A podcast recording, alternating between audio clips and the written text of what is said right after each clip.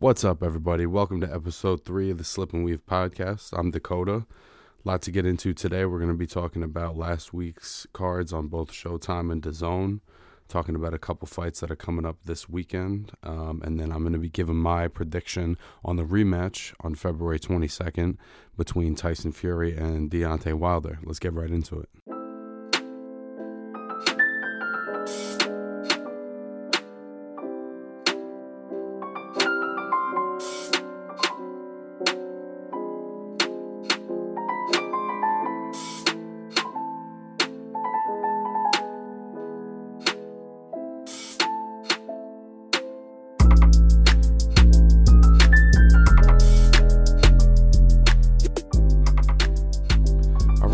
Last weekend there was a really nice card on uh, on Showtime.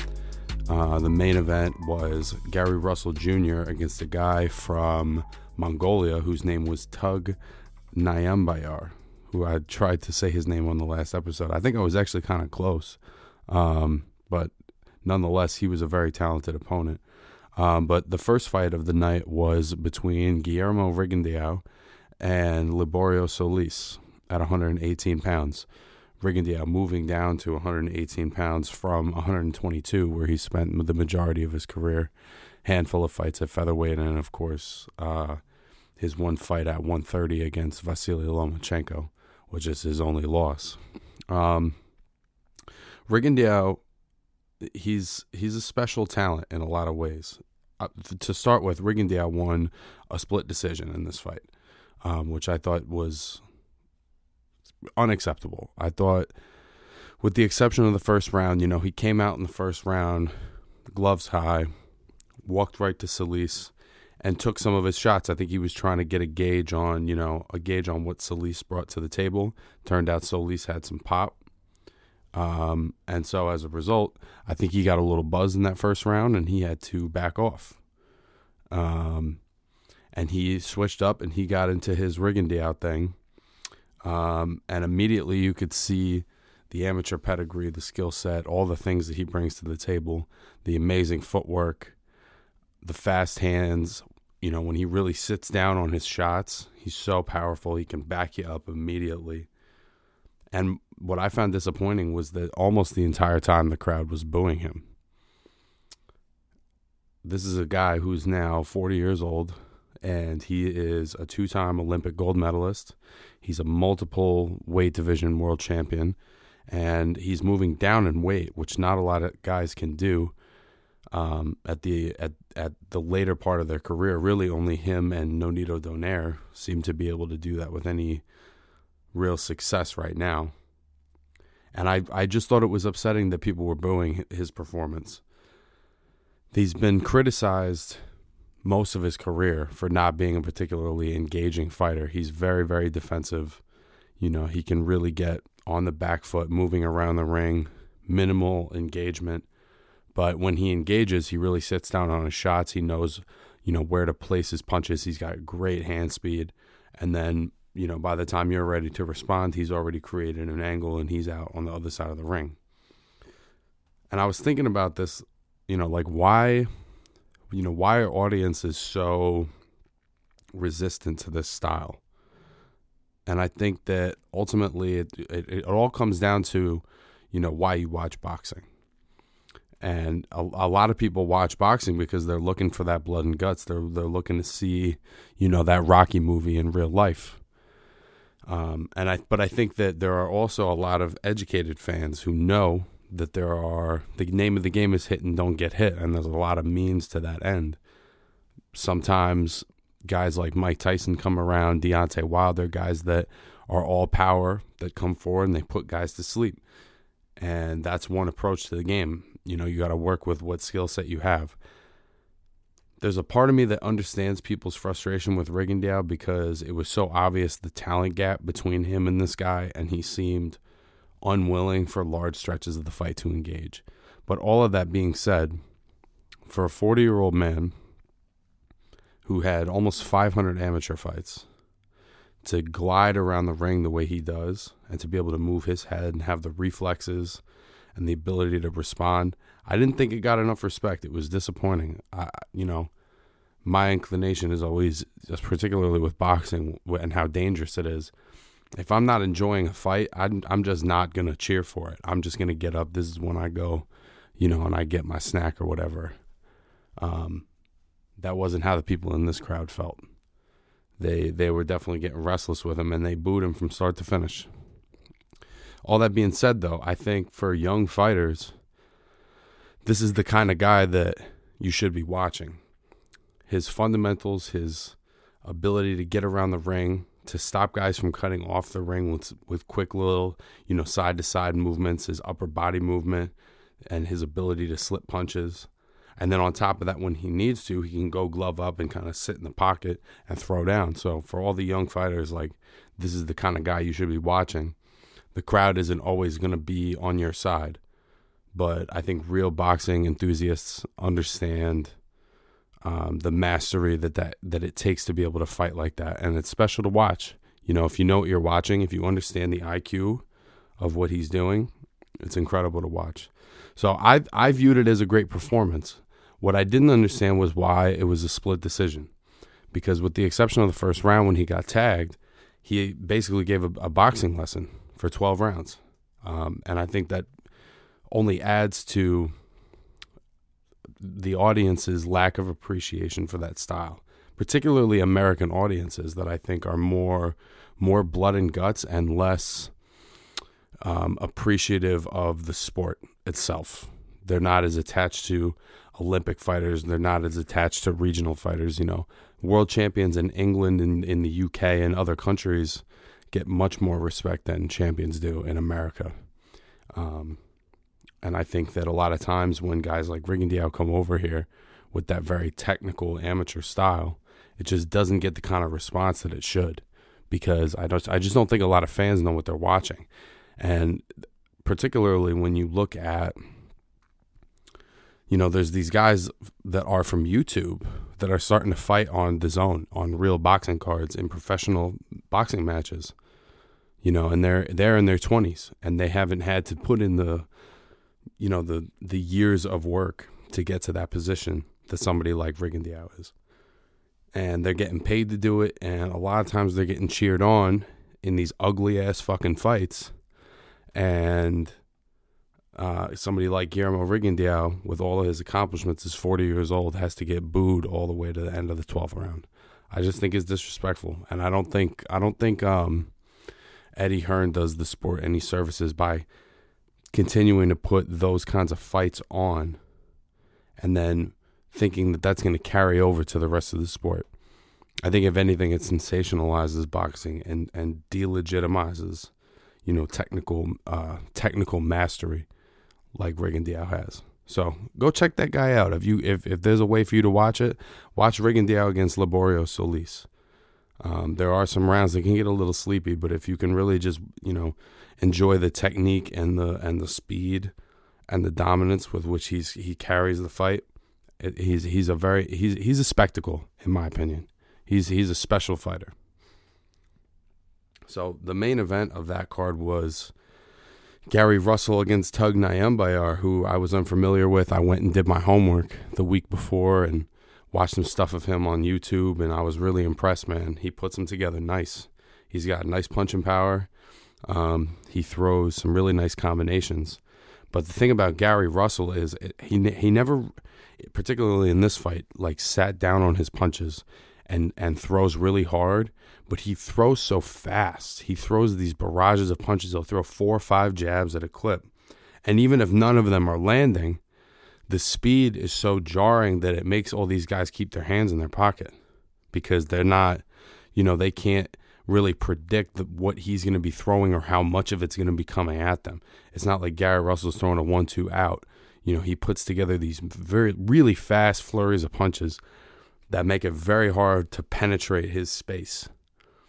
Um, and he did a really great job of that for like the first seven, eight rounds. And then Nyambayar started to come on at the end of the fight. Russell was sort of sitting in the pocket with him a little more. Um, and he won a couple rounds down the stretch, but it was a very clear win for Gary Russell, who he's he's got really fast hands, man. Those are some of the fastest hands I've ever seen. Um, he's he's he's impressive. His IQ and his ability to just sort of slowly circle the ring and pop off fast combinations and then get out is really it's very impressive. Um, and this was a good opponent for him. This was you know this was just the kind of opponent he needs to be fighting, where it's guys that are giving him real challenges. You know, hit this guy Jojo Diaz, those kinds of fights. So after the fight, he was saying, and I had seen in some interviews that his intention is to move up to 135 pounds to lightweight to fight Gervonta Davis, um, or he would fight Leo Santa Cruz at either 126 or 130. But ultimately, his intention is to leave featherweight, give up his belt, and pursue something else. Um, I've also heard that Gervonta and Leo Santa Cruz are looking to fight each other too. So it'll be interesting to see which of these three guys uh, fights each other first. I think that Russell might not have the power to deal with somebody like Gervonta Davis, and I don't think he's got natural size to just be a big lightweight. That might be a tough fight for him. I think the fight with Leo is a little more realistic and a little more evenly matched. So hopefully Gary can get one of those fights. You know, he's had some good fights throughout his career. But the biggest fight of his career was the fight with Vasily Lomachenko that he lost. Um, and I don't think he's ever had a fight at that level again. And I think it would be cool to see him, you know, at that elite level against someone like that. Interestingly enough, both Rigondeaux and Gary Russell have one loss on their record, both to Lomachenko, just to give you some perspective on the uh, the skills of Vasily Lomachenko. So I really enjoyed this card. Looking forward to seeing both Gary Russell and Rigondeaux fight again. Um, there was another card on that same Saturday night, February eighth. Uh, it was on DAZN. The main event was the comeback of Kell Brook against a guy named Mark DeLuca, who I was not particularly familiar with. I think I saw him fight once. He fought somebody from the contender, but he was a pretty he was pretty much like a B level C plus level fighter. Definitely knew how to fight, no doubt about it. The, there was some good undercard fights though that I thought were really impressive. There was a 130 pound women's fight between Terri Harper and Eva Wahlstrom. I had never seen either of these women fight before. That I was really impressed with both of them.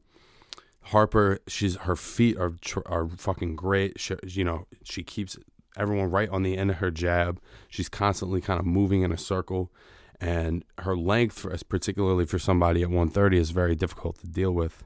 Um, and Wahlstrom did a good job of, of, applying smart pressure and moving her head on the way in and being able to slip shots around what Harper was doing.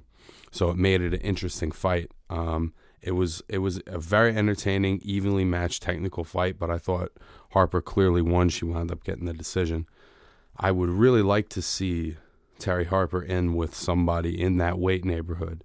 I've heard that Amanda Serrano and Katie Taylor are going to be fighting each other soon. I don't know what weight exactly they would do that at, but I would love to see her get in the mix and possibly fight the winner of that. Um,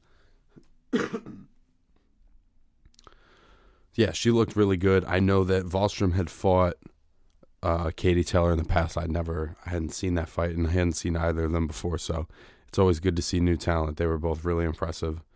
Um, women's boxing is killing it right now, man. Uh, good to see all these high level fights on so many cards now. There was another undercard fight, a guy named Kid Galahad against Claudio Marrero. Marrero actually had fought uh, and lost to Nyambayar previously.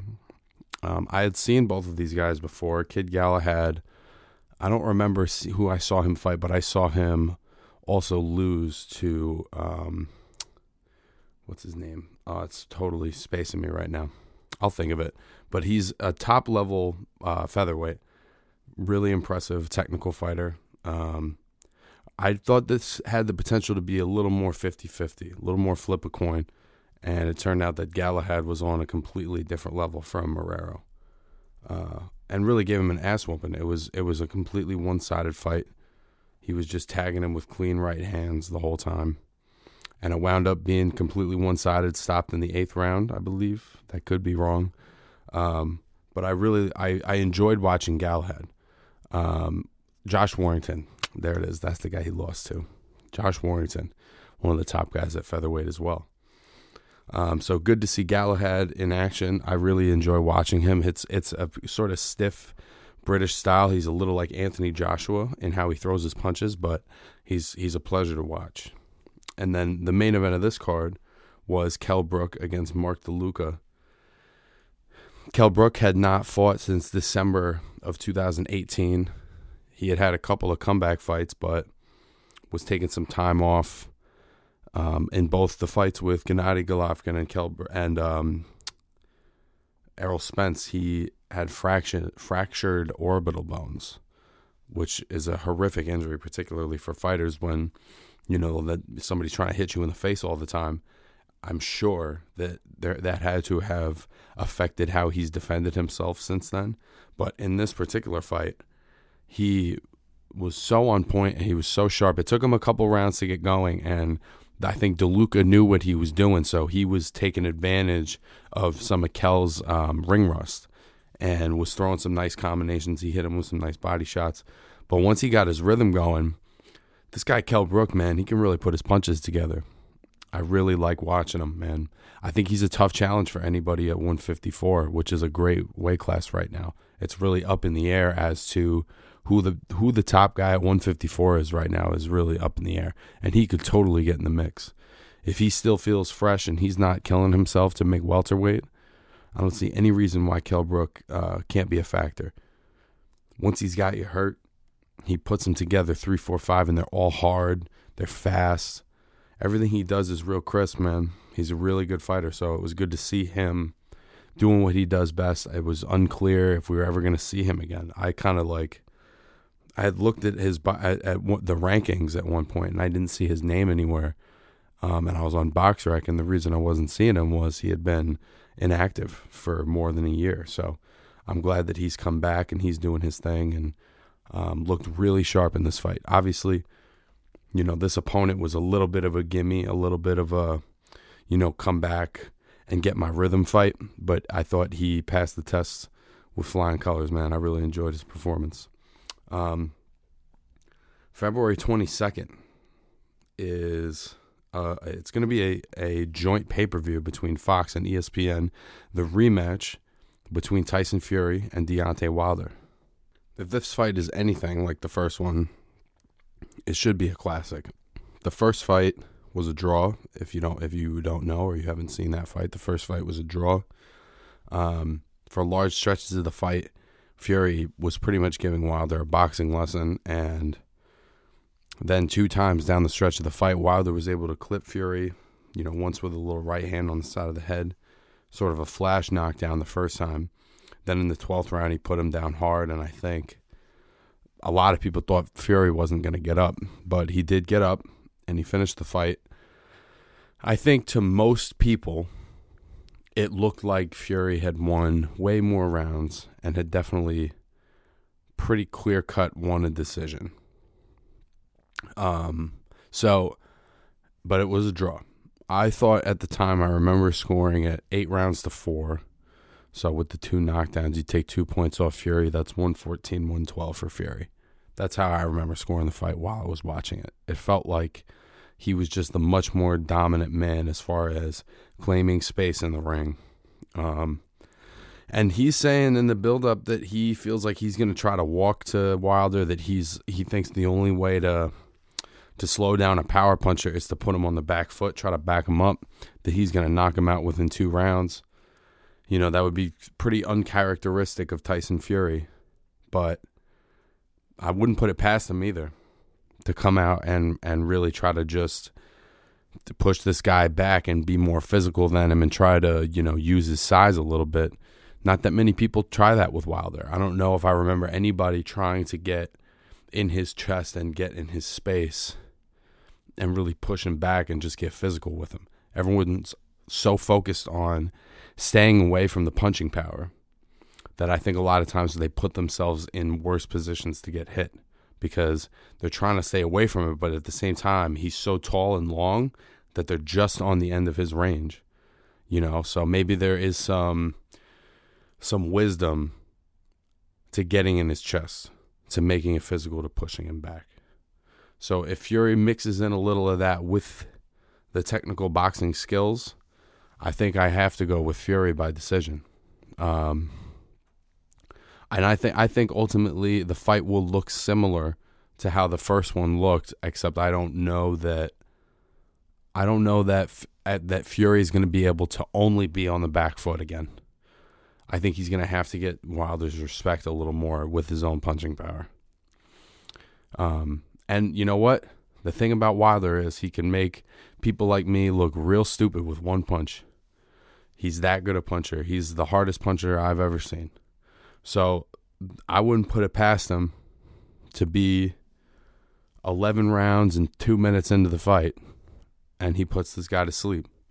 You know, until that final 12th round bell rings, Deontay Wilder's a live dog. But at least for now, my inclination is that I think Fury has too many skills, and I think that he's got too many things that he can go to.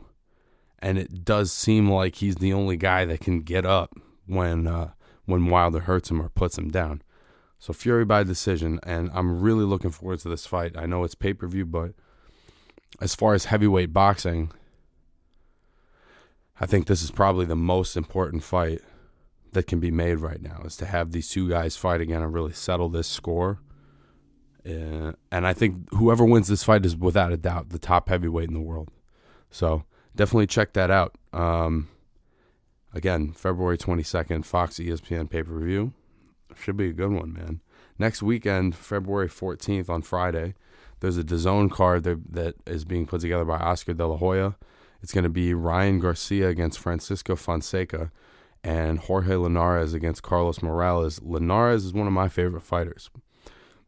Very fast, very good on his feet. His hand speed is unbelievable. This is going to be a lightweight, both of these fights. Um, and I think the idea being that Linares and Ryan Garcia are going to get matched, which I think is a great matchup for both of them. Ryan Garcia is fighting a guy named Fonseca. I don't know that I've seen Fonseca fight before, but I know that Ryan Garcia is very uh, is a very special talent. He's he's young, but I think his his his hand speed, his power, he, his punches are like whips. If you ever watch him on his Instagram working the bag or whatever, his shots have this snap to them, this combination of speed and torque that's particularly unique. I think he's a really talented kid. I know people kind of bust his balls a little bit because he's like a pretty boy with the Instagram and shit, but I think he can really fight. I really enjoy watching him. And I think Linares, you know, being kind of an old vet and very technical, um, I know Morales, the guy he's fighting, is a very durable vet, so it'll be, you know, a good test to see where he's at um, after the the Pablo Cano loss. One thing about Linares, even though he is one of my favorite fighters, he's always been a little bit chinny. There's no other way to put it. It's just he's just not quite that durable and particularly above 135, I don't know how much, how many power punchers punch he's going to be able to take. But hopefully, against somebody like Carlos Morales, who is a good fighter, he's going to be able to put on a good show and make his case to get the fight with Ryan Garcia. I would really love to see Ryan Garcia against Jorge Linares. Both of these guys, again, for all the young fighters, I think this these are two really good fighters to watch. Um, if you want to learn some really basic technique um, some fundamental footwork, how to throw a nice left hook to the body. Both of them do a great job of that. So check those guys out on February 14th on DAZN. Then the next day on Saturday is Caleb Plant against Vincent Feigenbutz. This is going to be on Fox. Um, and I really like Caleb Plant, super middleweight champion. I don't know anything about Feigenbutz, and it's unclear to me why Caleb Plant is being matched this soft at this point in his career. I don't know if Feigenbutz is soft. Maybe that's where I'm misinformed, but he's not ranked, you know, anywhere in the top 10 of any major body as far as I know. You know, maybe with one of the belts that Caleb has, but as far as the fans and, you know, I don't think Vincent Feigenbutz is exactly a household name in America. So um, I like that Caleb Plant's staying busy, but it's unclear what this opponent does to advance his career for me. Um, but I hope it. I hope it's a good fight. I hope Feigenbutz is better than I know anything about, and he he puts up a good fight. Um, so check that out. Saturday, February fifteenth, going to be on Fox.